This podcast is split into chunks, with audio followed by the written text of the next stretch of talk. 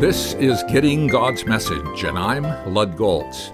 In my last visit, I introduced a study I did on homosexuality in preparation for a presentation I was asked to give in a church that was considering becoming open and affirming to practicing homosexuals into the full life of their church.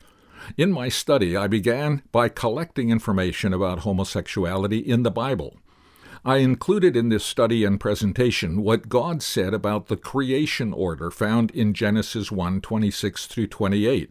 Then God said, Let us make man in our image, in our likeness. So God created man in his own image. In the image of God he created him. Male and female he created them. God blessed them and said to them, Be fruitful and increase in number.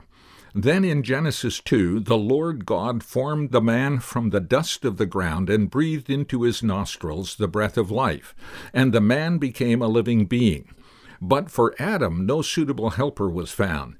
Then the Lord God made a woman, and he brought her to the man. The man said, This is now bone of my bones and flesh of my flesh. She shall be called woman, for she was taken out of man. For this reason, a man will leave his father and mother and be united to his wife, and they will become one flesh. The text clearly states that God created male and female in His image. They were created to be mutually complementary, a natural fit for fulfilling God's plan. That plan included the one flesh marriage relationship, including to procreate.